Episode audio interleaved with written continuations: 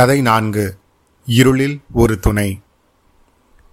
தவிட்டை வறுத்து துணியில் முடிந்து கொண்டு எழுந்திருக்காமல் உட்கார்ந்தபடியே நகர்ந்து கயிற்றுக்கட்டின் அருகே வந்த கபாலி மூங்கில் கூடை போல் எலும்பெடுத்து விரைத்து போன அவர் மார்பை தடவியவாறே. சாமி கொஞ்சம் திரும்பி படு சாமி. அல்லையில தான் சளி உறைஞ்சு கிடக்குது என்று அவரை புரட்டிய போது சங்கீத கலாபூஷணம் நாடக உலக சக்கரவர்த்தி ஸ்ரீ சத்யபாலன் அவர்கள் புகழும் செல்வமும் சீரும் சிறப்பும் அவரை உதறி எரிந்தது போல இந்த பொய்யான வாழ்வை உதறி தனது ஜீவ சரித்திரத்தை சம்பூர்ணமாக்கி கொண்டு விட்டார் என்பதை அறிந்தான்.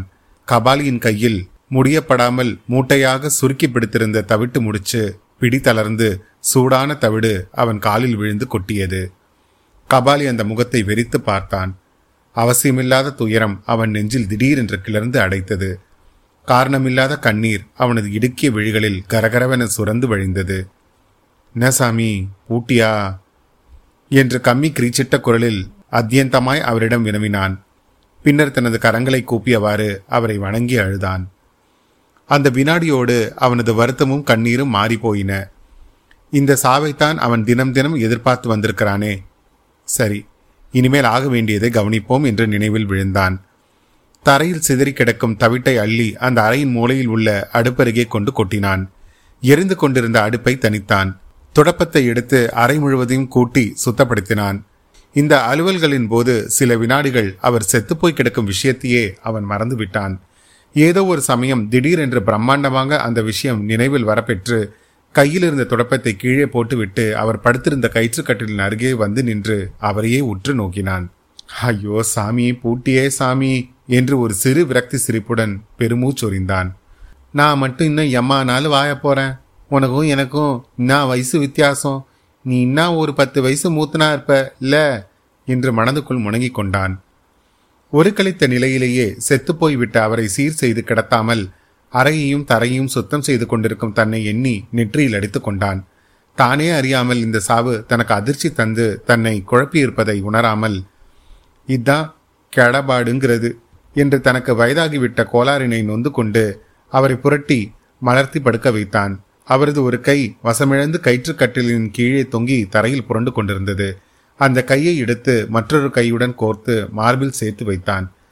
யாரையோ திரும்பி பார்ப்பது போல் அவரை கழுத்து இயல்பற்ற முறையில் ஒரு புறம் முறிக்க திருப்பி அந்த முகத்தை திருப்பி நேராக்கினான்.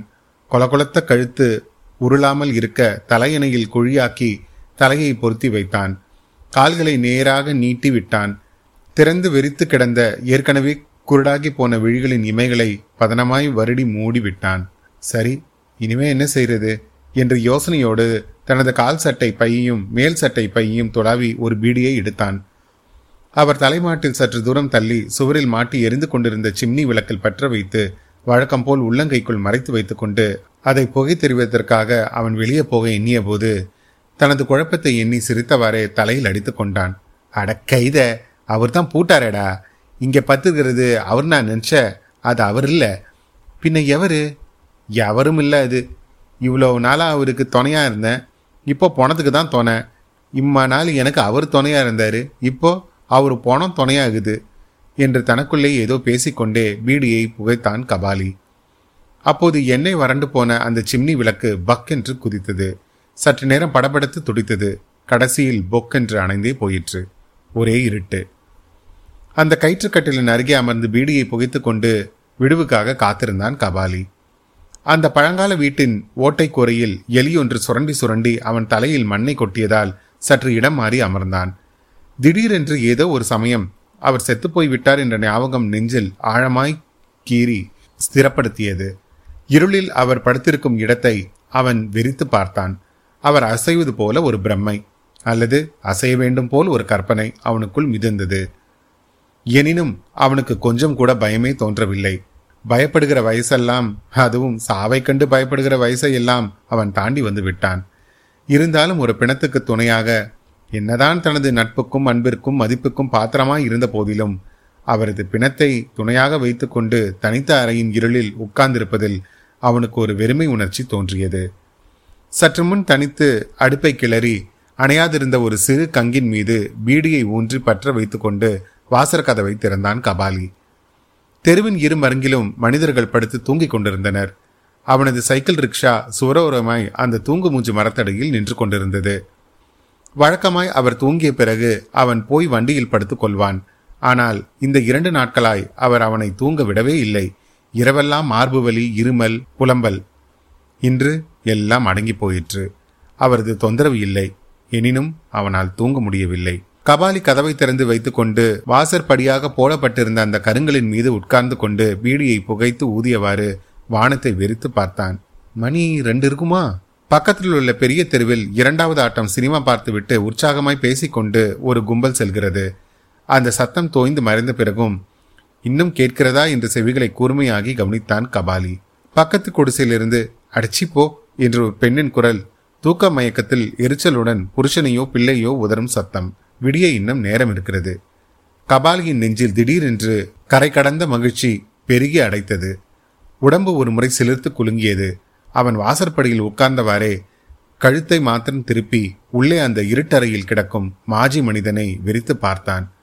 சங்கீத காலபூஷணம் நாடக உலக சக்கரவர்த்தி ஸ்ரீ சத்யபாலன் என்பதாக ஒரு முறை வாய்விட்டு தன் குரலிலே ஸ்பஷ்டமாக தன் காதில் விழுகிற மாதிரி சொல்லி பார்த்து கொண்டான் கபாலி. ம்.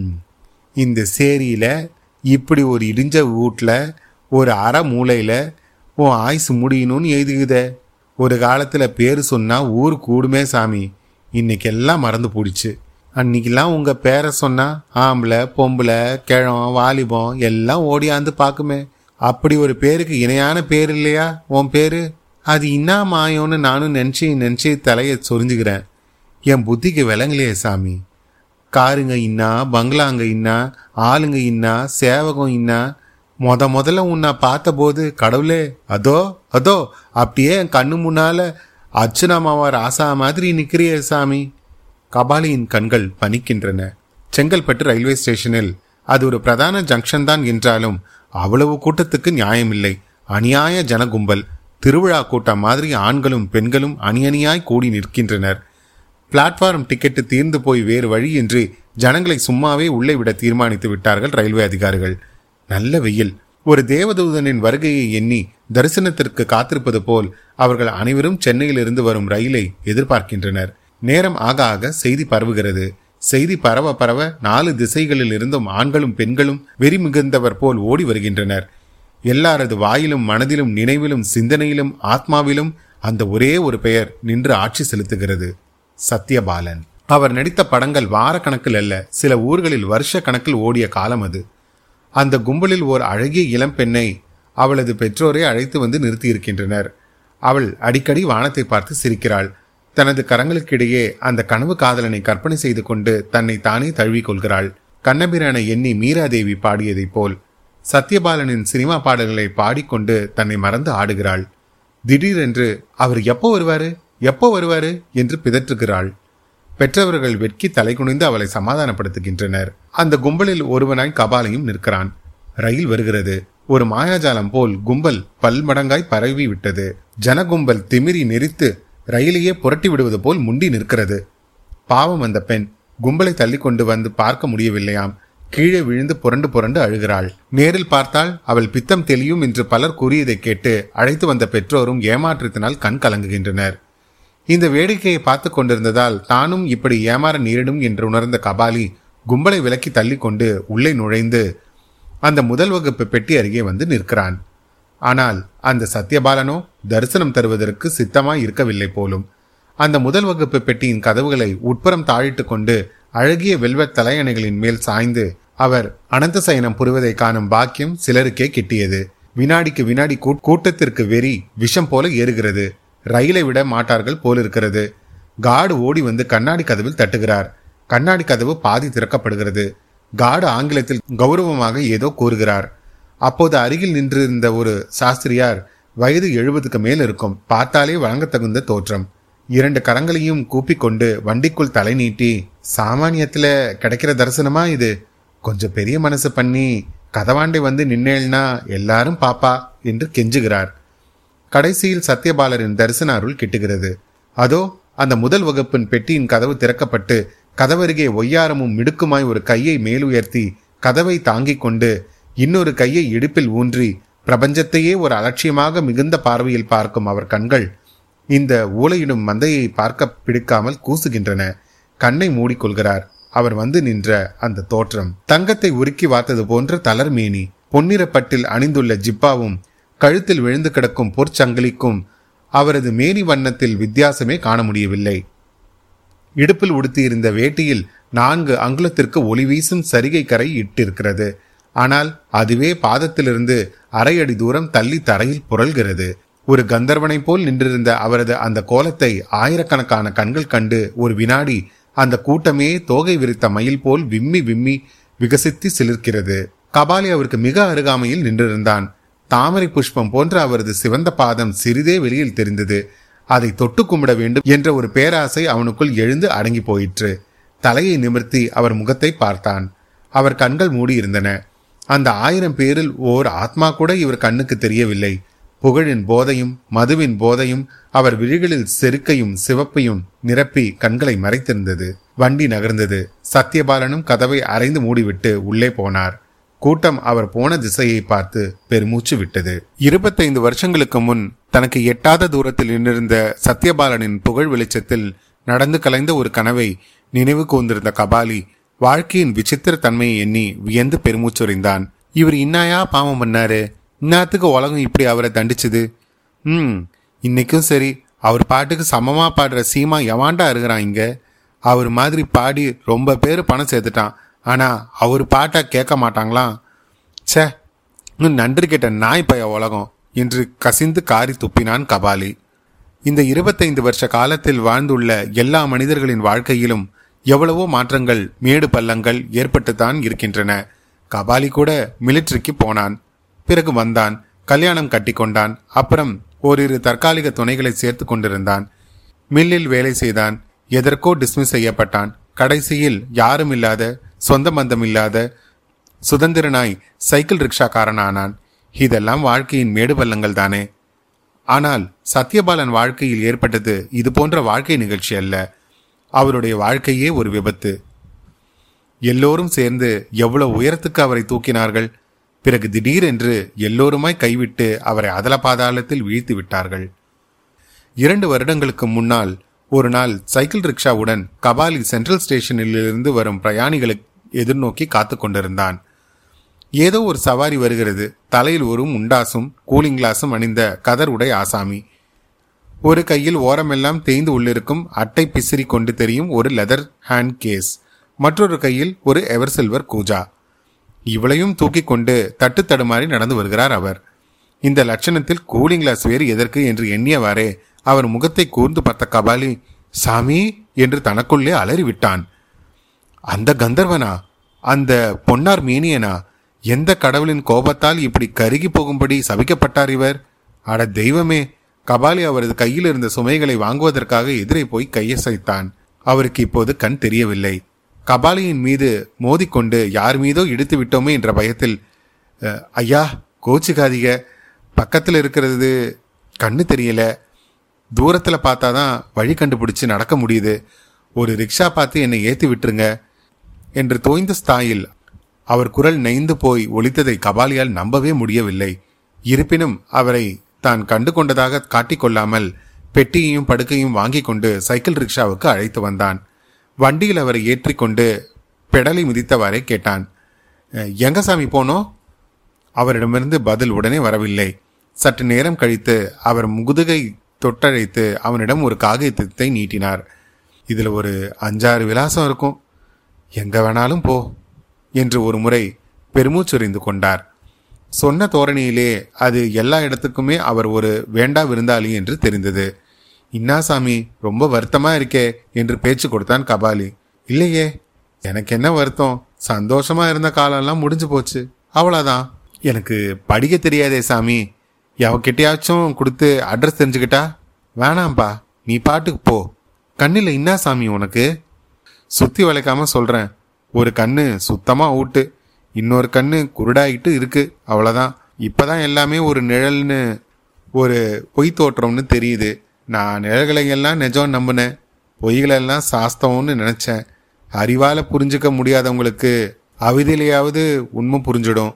கபாலி வேண்டுமென்றே வண்டியை மிதித்தவாறு சத்யபாலனின் பிரபலமான பாட்டொன்றை அவருக்கு கிடைத்திருக்கும் தண்டனையை போதாதென்று தனது லயமற்ற குரலில் நீட்டி முழக்கி பாடி காட்டினான். இவன் தன்னை புரிந்து கொண்டான் என்பதை தெரிந்து சத்யபாலனின் முகத்தில் ஒரு புன்னகை நெளிந்தது பாடிக்கொண்டே சைக்கிள் ரிக்ஷாவை ஓட்டிக் கொண்டிருந்த கபாலியின் கண்களிலிருந்து கண்ணீர் வழிந்தது.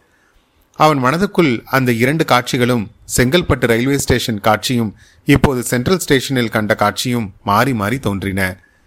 இவை யாவும் ஏதோ தன் போக்கில் நடப்பவையா? அல்லது கடவுள் விதி வினை தர்மம் என்றெல்லாம் சொல்லுகிறார்களே அது போன்று ஏதேனும் ஒரு சக்தி தீர்மானம் செய்து கொண்டு நிறைவேற்றிக் கொள்ளும் திட்டங்களா? அந்த காலத்துல எம்மா ஜனம் உன்னை பார்க்கறதுக்கு தவம் கடந்துச்சு. இப்போ நம்மளை யாரும் பாத்திரக்கூடாதுன்னு நீயே முண்டாசு கட்டின்னு மறைஞ்சு மறைஞ்சு நடக்கிற என்னமோ என் கண்ணுல வந்து சிக்கின. அப்போ நீ ஓரக்கண்ணால யாராவது ஒரு தடவை பார்க்க மாட்டியான்னு நாங்கள்லாம் ஏங்கி நின்னோம். உனக்கு இருந்த மதப்பில் அப்போ கண்ணே தெரியல. இப்போ உனக்கு நிஜமாவே கண்ணு தெரில அட தெய்வமே அதுக்காக தான் இப்படி ஒரு தண்டனையா? என்று மனதுக்குள் எண்ணி பொறுமுச்சொறிந்தான் கபாலி. சாமி எங்க போகணும்? என்று மீண்டும் கேட்டான் கபாலி. தெரியலையப்பா என்று தனது திக்கற்ற நிலையை எண்ணி பெருமூச்சொறிந்தார் சத்யபாலன். நான் சாமி ரொம்ப கலப்பா இருக்கிறியே. நாஷ்டா பண்றியா? வேணாம்ப்பா. அப்போ வெறும் டீ மட்டும்? சரி ஓ இஷ்டம். தெரு ஓரமாக இருந்த ஒரு டீ கடையின் முன்னால் சைக்கிள் ரிக்ஷாவை நிறுத்திவிட்டு டீ வாங்கி வந்தான் கபாலி. தன் கையால் அவருக்கு ஒரு கப் டீ வாங்கி தருவதை எண்ணி எண்ணி உள்ளூர மகிழ்ந்து கொண்டான் அவன். குனிந்து டீயை குடிக்கும்போது ஒரு காலத்தில் தாமரை மலர் போர் இருந்த அந்த பாதங்களை பார்த்தான். இப்போது ஒரு அருந்த செருப்பு அலங்காரம் செய்து கொண்டிருந்தது அந்த பாதத்தை. ஒரு தடவை ரொம்ப நாளைக்கு முன்ன செங்கல்பட்டு ஸ்டேஷன்ல பார்த்து உன் காலை தொட்டு கும்பிடணும்னு இந்த சாமி. இப்போ கிடைச்சிருக்குது அந்த சந்தர்ப்பம் என்று அவர் காலை தொட்டு கும்பிட்டான். ஐயோ வானாம்பா இந்த பாவியை தொடாத என்று தடுத்தார் சத்யபாலன். அப்படி சொல்லாத சாமி. நீயா சாமி பாவி. இந்த முட்டா சனங்க வெறி பிடிச்ச சனங்க செய்கிற பாவத்துக்கு நீயா சாமி பழியாகிறது நீ என்னதான் பாவம் பண்ணியிருந்தாலும் அப்படியே மனசு குழையிற மாதிரி முருக மேலே உருகி பாடுவிய ஒரு பாட்டு அதை பாடினா போதுமே சாமி எல்லா பாவமும் பறந்து போயிடாதா? என்று சமாதானம் கூறியவாறே அவரது தமிழர்களை கடையில் கொடுத்துவிட்டு சைக்கிள் ரிக்ஷாவை ஓட்டலானான் கபாலி. அப்போ என்னமா இருந்த தெரியுமா நீ? என்று கற்பனையில் அந்த சுந்தர புருஷனை கண்டு கழித்தான் அவன். அந்த நேரம்லாம் எங்க சாமி பிடிச்சு? அழகுங்கிறதே ஒரு வேஷம்தான்ப்பா. வேஷங்கள் கலைக்கப்பட வேண்டியதுதானே. ஏன் சாமி? நெசமா சொல்லு. எங்க போறதுன்னு தெரியாம தானே இப்போ சுத்தி நிற்கிறோம்? என்று அவர் நிலைமையை புரிந்து கொண்டு கேட்டான் கபாலி. இல்லப்பா ஏதாவது ஒரு சின்ன ஹோட்டல்ல சீப்பா வாடகைக்கு ரூம் கொடுக்குற இடமா பார்த்து என்னை விட்டுரு. அப்புறம் நான் ஒரு அட்ரஸ்க்கு காகிதம் தரேன். அங்கே போனால் ஏதாவது பணம் கொடுப்பாங்க. அதையும் நீ தான் போய் வாங்கிட்டு வந்து தரணும். நீ ரொம்ப நல்லவனாக இருக்க. இந்த உதவியை செய்வல்ல. என்ன சாமி இப்படி கேட்டுட்ட. உனக்கு இன்னா வேணாலும் நான் செய்வேன் சாமி. மற்றவனுங்க மாதிரி நினச்சிக்கினியா என்னையும் துட்டு இருந்தால் ஒரு மறுவாத துட்டு இல்லாட்டி போனால் ஒரு மறுவாதன்னு. மனுஷன்தான் சாமி பெரியவன். துட்டு என்ன சாமி துட்டு? கைத இன்னைக்கு உன்னாண்ட இருக்குது. நாளைக்கு எவனாண்டியோ போடுது. இப்போ தான் நல்ல வேலை நினப்பு வந்தது. எங்கள் பேட்டையில் ஒரு ரூம் காலி ஆகுது மாச கடை கூலி பத்து ரூபா தான் நான் சொன்னால் கொடுப்பாங்க. உன் சௌரியம் எப்படி சாமி? எனக்கு என்னப்பா சௌரியம்? கண்ணே தெரியாமல் பகலே ராத்திரி மாதிரி உலகம் எனக்கு இருண்டு போச்சு. அந்த இருட்டில் நீ ஒரு துணையாக வந்திருக்க. உன் சௌரியப்படியே செய். குருடனுக்கு வேண்டியதெல்லாம் ஒரு கோல் மட்டும்தான்ப்பா. கபாலியை வண்டியை திரும்பி பேட்டைக்கு ஓட்டினான். இந்த இரண்டாண்டு காலமாய் கபாலி மட்டும் சத்யபாலனின் இருண்டிருக்கும் நேரங்களில் ஒளி தரும் சிறு விளக்காய் உதவி வருகிறான். ஒரு காலத்தில் உலகத்துக்கு அவரிடம் என்ன மயக்கம் இருந்ததோ அந்த மயக்கம் இன்றும் கபாலிக்கு மட்டும் மாறாதிருப்பது சத்யபாலனின் அதிர்ஷ்டம்தான். தினசரி காலையில் எழுந்ததும் சத்யபாலன் இரண்டு மூன்று விலாசங்களுக்கு ஒரே மாதிரியான கடிதம் ஒன்றை எழுதி வைப்பார்.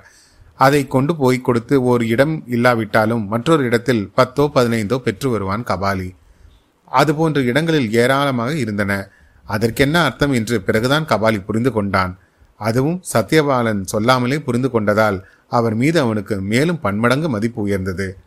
சத்யபாலனிடம் செருப்பு துடைத்துக் கொண்டிருந்ததற்காக பல ஆயிரம் ரூபாய் வெகுமானம் பெற்று இன்று லட்சாதிபதியாக இருக்கும் ஒருவர் ரொம்பவும் சலித்து கொண்டு அந்த கடிதத்தை பார்த்துவிட்டு அத்துடன் ஒரு பத்து ரூபாயையும் சேர் விட்டெறிந்த போது அங்கேயே ஊழியம் புரிந்து வரும் ஒரு டிரைவர் மனம் கொதித்து சொன்ன வார்த்தைகளிலிருந்து தான் கபாலி உலகத்தையே புரிந்து கொண்டான்.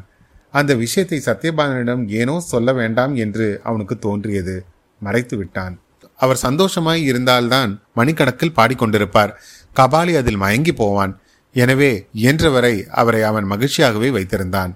வழக்கமாய் அதிகாலையில் அவரது பாட்டுக்குரல் கேட்டு கண்விழிக்கும் கபாலி முந்தா நாள் வெகு நேரம் வரை தூங்கி எழுந்து வந்து பார்த்தபோது படுக்கையில் படுத்திருந்த சத்யபாலன் இருமி இருமி துடித்துக் கொண்டிருப்பதை கண்டான். அதற்கு முன்பே பத்து நாட்களாய் தினசரி மாலை வேளைகளில் காய்ச்சல் வந்து அவர் உடம்பு நைந்து விட்டது. கபாலி அவருக்கு வெந்நீர் வைத்து கொடுத்து விட்டு ஒத்தடம் கொடுக்க சிருஷிஷை புரிந்து கொண்டிருந்தான். கடைசியில் நேற்றிரவு அவர் அவனிடம் சொன்னார் கபாலி உன் உதவிக்கு நன்றி சொல்லி விடை பெற்றிருக்கிற நாள் வந்துருச்சுன்னு நினைக்கிறேன்ப்பா. அதோ அந்த மாடத்தில் ரெண்டு மூணு காகிதம் எழுதி வச்சிருக்கேன். நாளை காலையில் மொத வேலையாக போய் அதெல்லாம் கொடுத்துட்டு வந்துடு.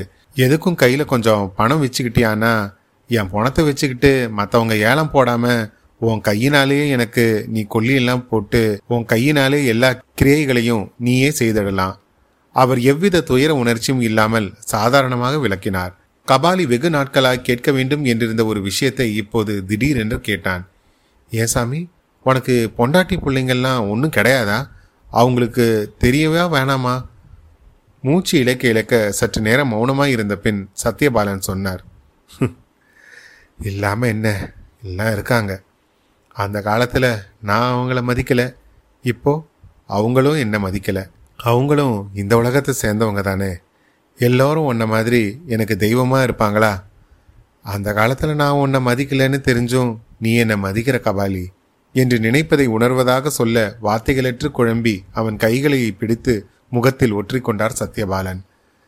நான் செத்து போயிட்ட விஷயத்த நீ யாருக்கும் சொல்லலாம் வேணாம். பணம் வாங்க போறியே. அங்கே கூட சொல்ல வேணாம்.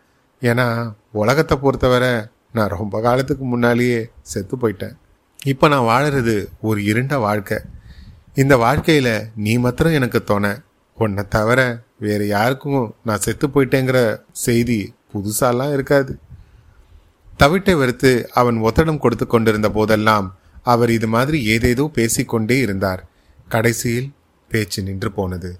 பொழுது விடிய ஆரம்பித்தது. விடிந்த பிறகு அறையில் பரவிய வெளிச்சத்தில் அவன் அவரை பார்த்தான். அவர் நிம்மதியாய் நிரந்தரமாய் துயின்று கொண்டிருந்தார். போர்வையை இழுத்து அவர் முகத்தை மூடினான். மாடத்தில் அவர் எழுதி வைத்திருந்த அந்த யாசக கடிதங்களை எடுத்துக்கொண்டு அவரை அறையின் தனிமையில் விடுத்து அரைக்கதவை இழுத்து பூட்டிவிட்டு வெளியேறினான். தூங்கு மூஞ்சு மரத்தினடியிலே நின்று கொண்டிருந்த சைக்கிள் ரிக்ஷாவில் ஏறி மிதித்தான். பெரிய தெருவுக்கு வந்தபோது ஒரு வீட்டின் முன்னே இரண்டு அலமாரிகளை வைத்துக்கொண்டு நின்ற ஒருவர் கபாலியை கைத்தட்டி நிறுத்தினார். சவாரி வரியாப்பா திருவல்லிக்கேணிக்கு போனோம் ரெண்டு ட்ரிப்பை அடிச்சிடு. என்ன கேட்குற கபாலி யோசித்தான். சத்யபாலனின் ஈம சடங்குக்காவது யாசக பணத்தில் அல்லாமல் உழைத்து சம்பாதித்ததில் நிறைவேற்றலாமே என்ற எண்ணம் அவனுக்கு தோன்றியது. கொடுக்கிறதா கொடு சார் என்று சட்டைப்பையிலிருந்து அந்த யாசக கடிதங்களை எடுத்து கிழித்து எறிந்தான் கபாலி. மீண்டும் உங்களை அடுத்த கதையில் சந்திக்கும் வரை உங்களிடமிருந்து விடைபெறுவது உங்கள் அசோக். நன்றி வணக்கம்.